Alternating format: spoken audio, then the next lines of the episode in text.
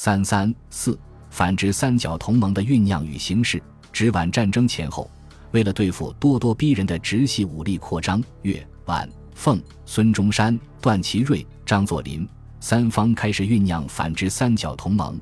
这本为段祺瑞广结联盟对付直系而采取的主动行动，而孙中山也不反对与各派力量建立关系，以为己用。早在一九一九年春夏之际。段祺瑞就曾派人秘密去上海与孙中山联系，表示愿意化干戈为玉帛，携手合作。孙中山认为乱法卖国，直为罪首，晚为服从，提出以段赞成革命学说，并放弃与日本订立的军事协约为条件。据孙的回忆，自沪合议开后，徐段据派人来此接洽，与要以完全赞同学说之主张，乃有相商之余地。这是孙段接触的开始，之后双方接洽将近一年，段中接受先生条件，所以后来孙中山说：“无分南北，只以主义同者，则为同之耳。”知权近日大有觉悟，先生自乐与共图国事，使真正之共和能早日实现于中国也。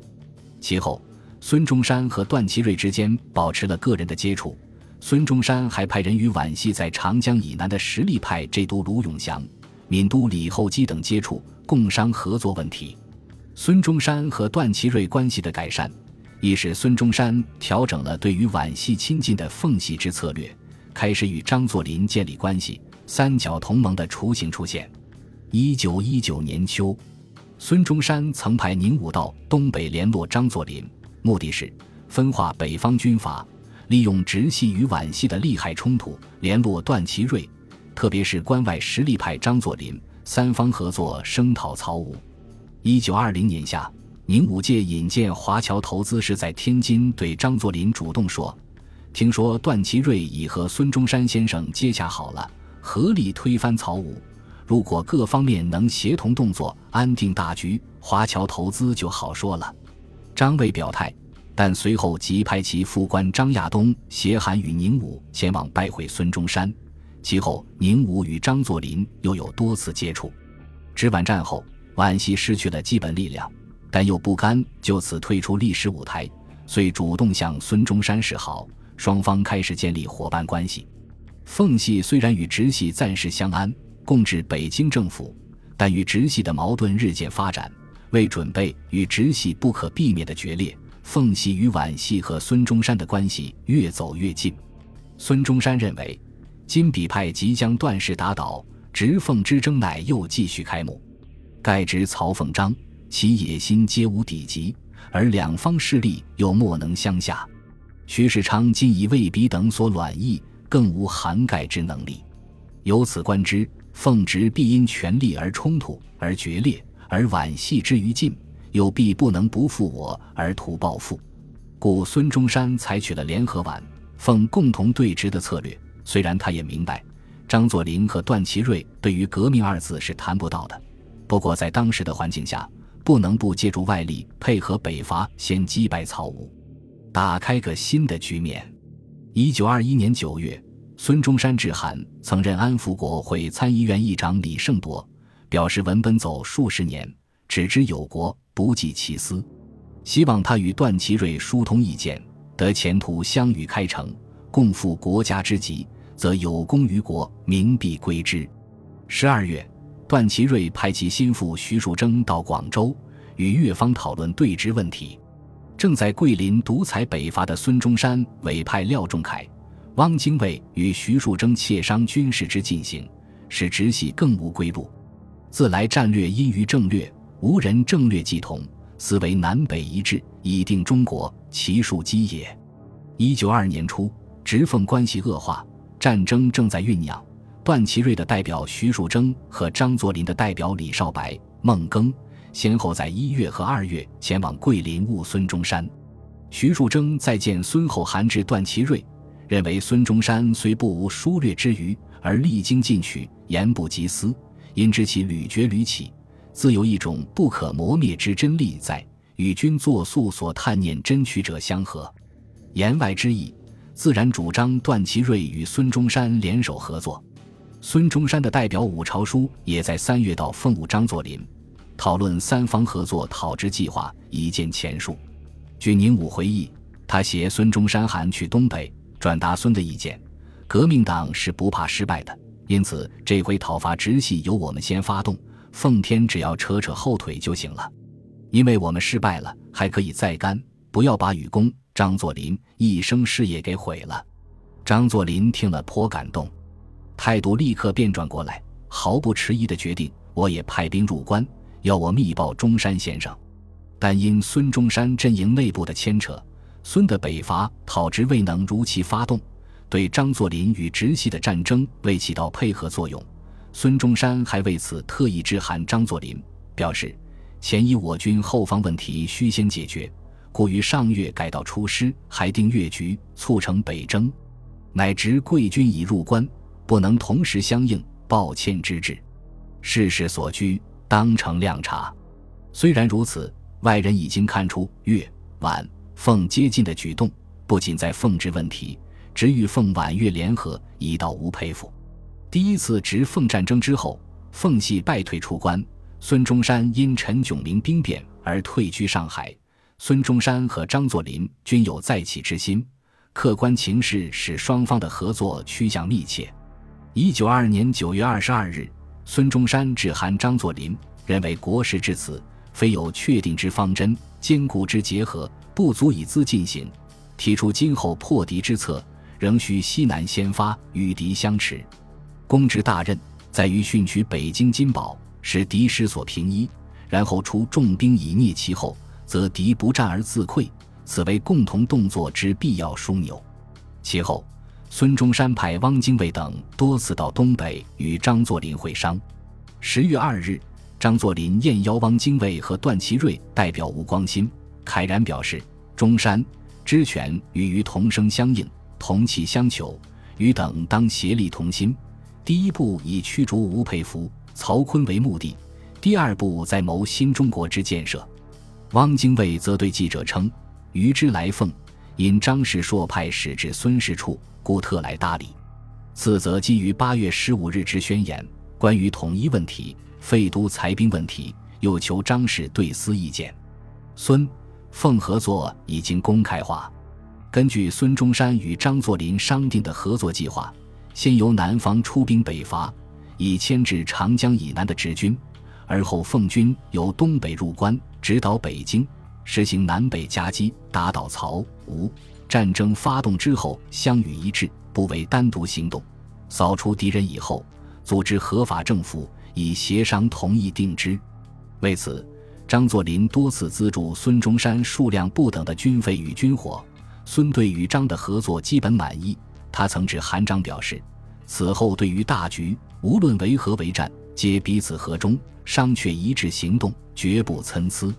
迄今此意，秋毫无改。”凡公所斡旋，文必不生异同，且当量力为主。孙中山与皖系的关系也在加强，在福建和浙江都与皖系建立了合作关系。一九二三年一月，孙中山派于右任面见段祺瑞，进商要事。十二月，又让叶公绰与段商洽，吩咐建国之责。段祺瑞的代表邓汉祥则常驻上海，沟通孙段关系。至于晚凤之间，信使不绝于途，无时无刻不在记忆如何反对曹吴。经过孙中山、段祺瑞、张作霖三方协商，孙、段、张派代表在上海法租界古八路组织各省代表联合办事处。孙中山的代表为汪精卫，张作霖的代表为江登选、杨玉询，卢永祥的代表为邓汉祥。卢是拥段的基本力量。因此，邓也就代表段祺瑞；云南唐继尧的代表为王九龄、李彦斌；湖南赵恒惕的代表为吕密筹；川军总司令刘成勋的代表为费行俭；四川讨贼军总司令熊克武的代表为赵铁桥。各方代表天天集会商讨倒曹吴的办法，凡是指责北京政府一切措施的通电，都由代表会商。经邓汉祥以卢永祥的名义拟好电稿，电文系邓的助手浙江督署顾问李继珍执笔，送杭州拍发，一面由各代表电达其主观，通电响应卢永祥的主张，因之造成反直系的浩大声势。另外，在上海创办国文通讯社，每月由孙、段、张各拨经费一千元，以邓汉祥任社长，胡正之任编辑，作为发布反直消息的宣传机构。